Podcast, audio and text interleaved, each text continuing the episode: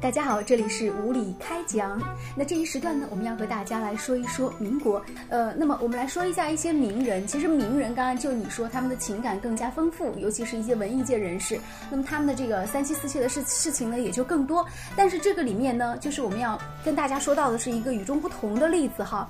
这位呢老先生就是季羡林，这个他应该是在民国的末年哈发生的这样的一件事情。呃，说这个季羡林老先生，他曾经啊，在这个德国留学过，在德国留学的过程当中呢，他也曾经就是结识了一个这个德国人家的这种金发碧眼的美女，也就是他的这个房东太太的这个女儿，名字叫做伊姆加德。呃，最后两个人呢，当时就是非常相爱。那么当时季羡林不过是三十上下的年纪，而伊姆加德呢，当时的年纪也大概就只有十几二十岁，所以两个人之间是发生了非常。这种热烈的、真挚的感情，但是呢，这个在季羡林即将要从这个德国回到祖国的时候呢，他却选择了就是没有把这个伊姆加德带回家。但伊姆加德为了等待这个季羡林啊，是付出了一生的时间。据说季羡林在九十岁生日那天收到了一个伊姆加德从寄过来的一张照片儿，满头的银发。一个微笑的慈祥的老人，那当时那一刻，我觉得季羡林内心是很愧疚的，同时又是很温暖的一种心情。其实季羡林的这这种例子，就你你怎么去评价他对于感情的这种处理？作为一个这个民国末期的这样的一个例子，首先呢，想给你纠正一点的问题就是说，季羡林的问题，首先他比较特殊，他在留学之前他也是已婚的，他是有妻子并且是有子女的，所以说。他在德国的时候，跟那个伊姆加德在一起的时候，也并没有成为一个恋人关系，他们是互相帮助。因为伊姆加德是季羡林居住的那个房子的房东的女儿，是这么一个关系。而同时呢，比较让季羡林感动的一点就是说，在季羡林当时著名一个翻译学家，他翻译了很多文章。当时他在翻译一个翻译一篇文章的时候，是由伊姆加德帮助他用一台手写打字机，帮助他手工敲打了每一个文章，相当于他是他的助手，也不是完全助手，因为那个女女生对他说：“他说我可以帮你打字，但是我需要的报酬是什么呢？我每帮你打完一篇稿件，你就陪我出去玩儿，就在外面去玩一天。”哦，真的吗？是这样的，所以说这种帮助是一种很无条件的付出，同时。明显的是很感情的一种付出，嗯，也就是说，我们回到刚才那个话题，感情就是一个相处，还有一个互相的付出。就很明显，这个女生很聪明，她是玩了一个，一个是小伎俩，她就是说，呃，你我帮你打字，然后你就要陪我出去玩一次。就她其实很明显，就是她当时是看上季羡林了。因为那个女生她是比较喜欢有文艺的文艺青年，而那个季羡林当时他去国外的时候，他在那个文学造诣上面是非常非常的厉害的，所以说那个女生。确实对他是动心了，这也就是说，导致后来就是季羡林当时因为要回国，回国以后呢，那个女生伊姆加德就跟他之间失去了联系。本来当时季羡林是有打算回来再去看望他的，嗯，可是回国又遇到了战争。当时我们国内战事很多，民国末期是不是内战也好，抗日战争也好，所以这一个分隔就已经基本上是几十年为单位了。但中间有一段时间的时候，季羡林当时回国了，在中国，在中国有段时间，他专程去了德国，去寻找了他，并且他去到了那个当时居住的那个自己居住的那个房东那儿。嗯。但是很遗憾，就是说，也就是说，我刚刚说的那个信息，他其实不是完全确认，他他其实有去回去寻找他。他有去过回去寻找，但是很遗憾，就是说，当他敲开门的时候，开门的那个人是另外一个人。他向他打听伊姆家的时候，被告知，这个人已经搬走了。所以他很遗憾，于是就回国了。他那意思是代表中国去德国进行考察的，还顺道专程去看望他。那这个可被解释为他们两个人之间其实还是缘分不够。错过了。其实实际上伊姆加德就在二楼，因为他问的那个人是一个刚刚搬过来的出租户，他并不知道房东太太和房东太太女儿的名字，而一直到后来他们基本上是没有相遇的。最后一次，你说六十年以后的礼物。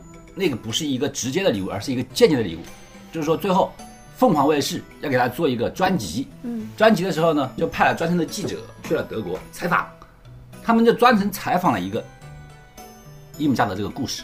这个时候，他们惊讶的发现，伊姆加德其实还在那个地方，他一直等了季羡林六十年，其实根本没走，等着他，哎，就在二楼一直等着他。当那个伊姆加德知道季羡林曾经在十几年前来找过他的时候，他非常惊讶，他说：“怎么可能？”他说：“我一直在这儿。”后来才知道这个中间的误会在哪。然后呢，最后他就要求凤凰卫视的记者把他一张现在的一张照片就带给了季羡林，哎，然后季羡林就看到了您刚才说的那个满头银发、微笑着的女生的照片。对，所以那一刻，季羡林一定是老泪纵横，就想起自己年轻岁月当中所发生的一切的事情，而那时候还是民国的时代，呃，在民国这样一个其实中国社会动荡的一个变革的一个年代当中，哈，呃，季羡林的这样的一种感情，其实是非常值得去追忆的。其实这个地方又谈到一个关于感情的问题了。我们可能会理所当然的认为，哎，季羡林看到这张照片以后，可能会老泪纵横，可能会想到很多的擦肩而过和种种不舍。因为你所讲到这些，完全可以凑成电影的画面，但实际上未必。为什么呢？但实际上真的是未必。感情这个东西是，并不是理所当然的。首先，第一点，关于伊姆加德的等待，他是在六十年以后，对不对？等到他六十年，这个六十年的等待，当你最后揭开这个谜语的时候，谜题的时候，你会为这个六十年等待而感动。当你不知道对方这样等待你的时候，季羡林有他自己的生活，他当时的选择，包括他后来几十年以后选择再去看望伊姆加德，他实际上已经做出了自己人生和感情上面的选择。如果是真正相爱的话，没有距离，没有任何东西可以阻拦两个相爱的人。就实际上，这份感情在最开始，季羡林选择离开的时候，他已经注定了是一个不可能在一起的结局。那为什么？怎么解释伊姆加德对他六十年的这种等待呢？而伊姆加德这种感情，你只能说他是一个很单方面的感情。季羡林其实对他并没有完全的回馈，是不是？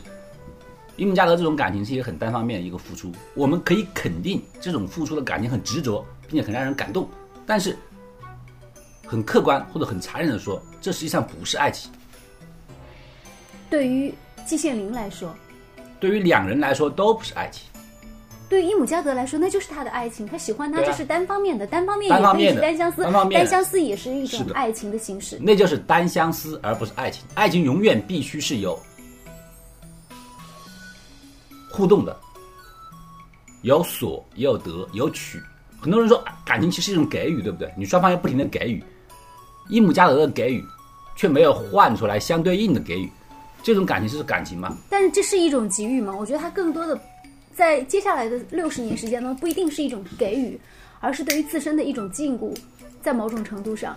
就是说，他其实是自己走不出来，而他自己没有去寻找新的生活。是的这个事情其实季羡林在不知道的情况之下，他是可以有就像薛定谔的猫一样这样的一种。其实季羡林，你无论说他知道也好，还是不知道也好，他实际上是选择性的放弃。